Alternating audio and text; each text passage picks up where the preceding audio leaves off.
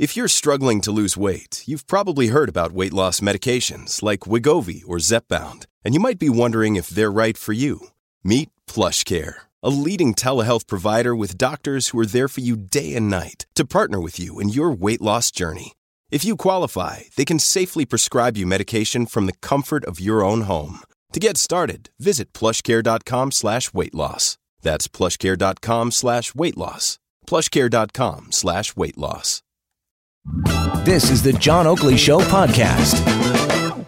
The medical concern is, needless to say, uh, sort of the bedrock fundamental that has to be addressed before markets may actually see a rebound. And to that end, you know, a lot of people are on tenterhooks as to where we're going with this. Dr. Brett Belchetz is on the front lines. Uh, he knows he's a global news radio medical expert and an ER doctor. Brett, good to have you back on the show. Good afternoon. Good afternoon. So, what's the situation, by the way, in the ERs?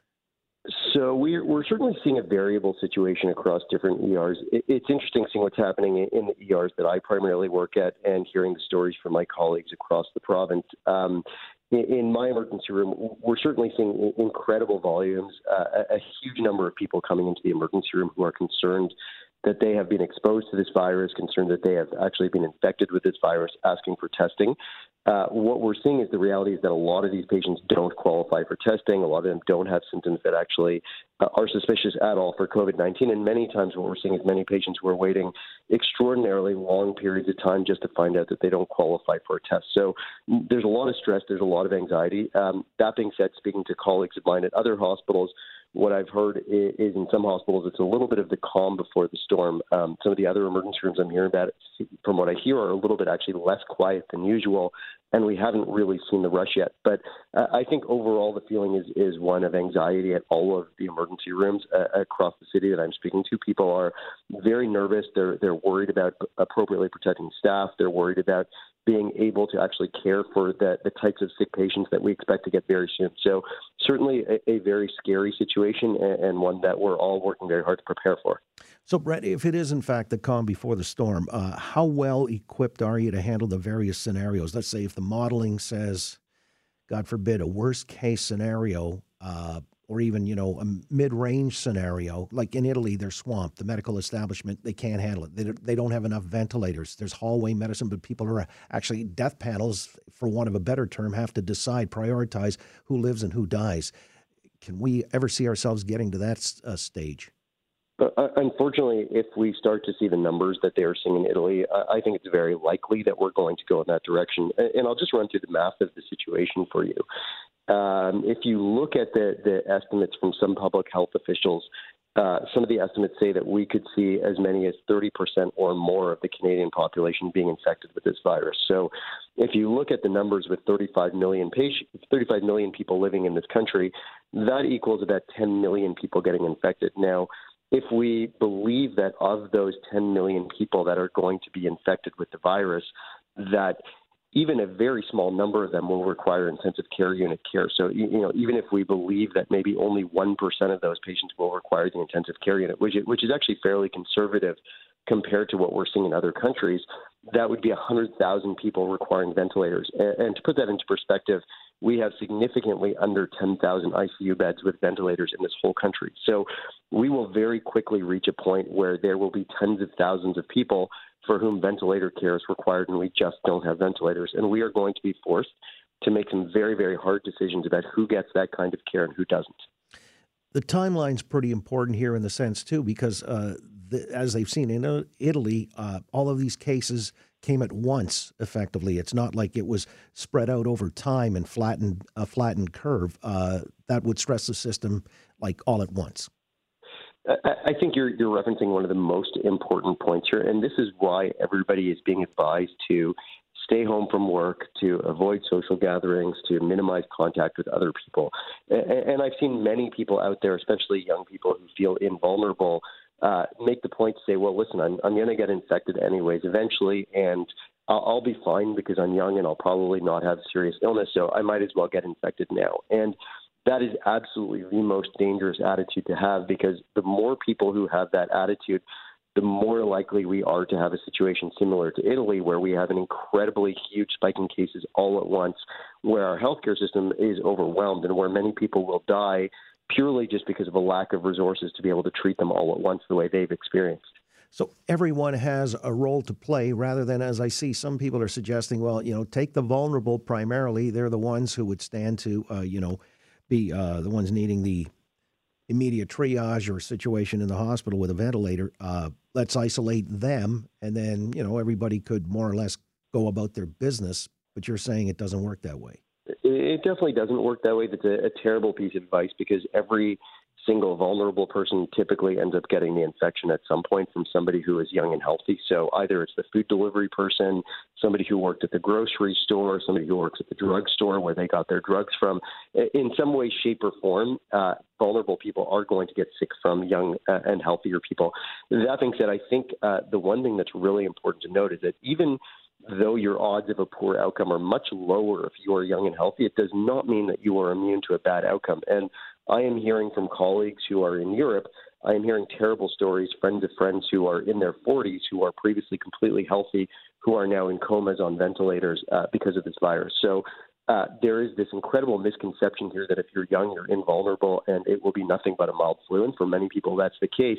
But again, that is not guaranteed to be the case you. There is still a chance, if you are young and healthy, that you could have a fatal or critical outcome from this. So, so you should definitely, absolutely, no matter how young and healthy you are, be doing everything in your power to avoid this. Again, with Dr. Brett Belchetz, Global News Radio's medical expert and an ER doctor. You know, it's interesting because you talked earlier about the stressing of the system, and uh, it may be unnecessary, but people, you know, in panic mode, uh, we understand the impulse. But there might be ways to offset this. And uh, interestingly enough, I was following a bus yesterday and I saw an ad uh, about not needing to wait more than two minutes to get uh, some kind of a prognosis of your situation from a doctor. And it was a group called Maple. And uh, now I find that you're sort of intimately involved with the outfit. Yep, this this is a company that I've been involved with for a number of years, and the reason why I've been involved is that uh, especially in times like this, it is really important for people to be able to access medical care from the safety and the comfort of their home. And if you look at some of the things that have worked really well in China, why China was able to beat this infection back, they very quickly moved about 50% of their medical visits to the online world. So it allowed people to safely get care during this crisis without actually risking infecting others or getting infection from others. So one of the things that, that in our company Maple that we're doing is actually starting tomorrow uh, we are launching a fully OHIP covered COVID screening service, uh, fully staffed by doctors. I think we've got about 50 doctors lined up already, whereby Ontarians who are worried about their symptoms, who are wondering if they should go to the emergency room, wondering if they need a test, rather than going and sitting in a waiting room for several hours where they're running a risk of either getting infected by somebody else or passing infection to somebody else who is vulnerable, they now, from the comfort of their living room, can actually speak to a doctor, find out what their appropriate next steps are. All right. So, how would somebody uh, find out about this? I mean, where do they go uh, so they can follow up? If, in fact, they're feeling something symptomatically and want to suss it out. Uh, so if they want to check this out, best thing to do is go to the website. It's getmaple.ca, uh, G-E-T-M-A-P-L-E.ca. And then there's a button there to register. Uh, the OHIP covered service for COVID screening starts tomorrow. Um, so if somebody tries to do it right away today, it won't be available, but it will be up and running. Now, you know, we anticipate a ton of volume because this is in high demand, but but certainly, you know, waiting from the comfort of your home, even if it's a few hours, uh, is certainly a lot better than waiting for a few hours in a crowded waiting room. Right, uh, and you're also socially isolated at the same time, ideally, and uh, you're you know getting two uh, ticks in a box rather than maybe rolling the dice in a, a clinic or something. Uh, by the way, the doctors on these virtual sites they can actually on your virtual site uh, write scripts.